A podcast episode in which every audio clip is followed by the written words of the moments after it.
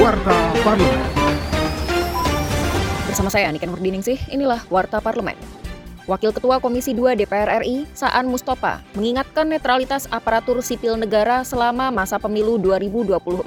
Menurutnya, hal itu sudah menjadi komitmen bersama dan tugas ASN bukan hanya mempertahankan independensi, tetapi juga menjadi teladan bagi sesama ASN dan masyarakat. Politisi fraksi Partai Nasdem ini menegaskan, menjaga netralitas ASN juga harus menjadi komitmen Kementerian Dalam Negeri dan Bawaslu sebagai lembaga yang bertugas melakukan pengawasan pemilu.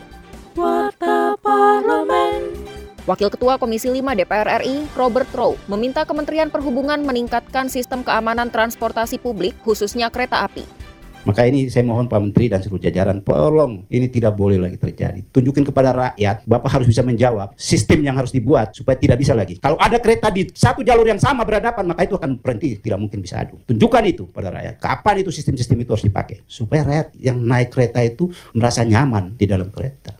Katanya angkutan yang paling nyaman dari semua angkutan itu haruslah kereta api. Karena dia punya jalur khusus ya yang tidak bisa diganggu. Informasi selengkapnya kunjungi laman dpr.go.id. Anggota Komisi 10 DPR RI, Muhammad Nur Purnamasidi, menilai rekrutmen pegawai pemerintah dengan perjanjian kerja atau P3K perlu ditangani oleh pemerintah pusat sepenuhnya, mulai dari pendaftaran hingga penempatan. Hal ini dimaksudkan untuk menekan isu kecurangan dan memberikan kepastian status bagi para honorer yang dinyatakan lulus. Berdasarkan laporan yang ia terima, rekrutmen P3K di tingkat daerah seringkali mengalami kendala, seperti adanya pungli dan keterbatasan anggaran daerah, sehingga banyak guru honorer yang sudah lulus passing grade namun belum mendapat formasi.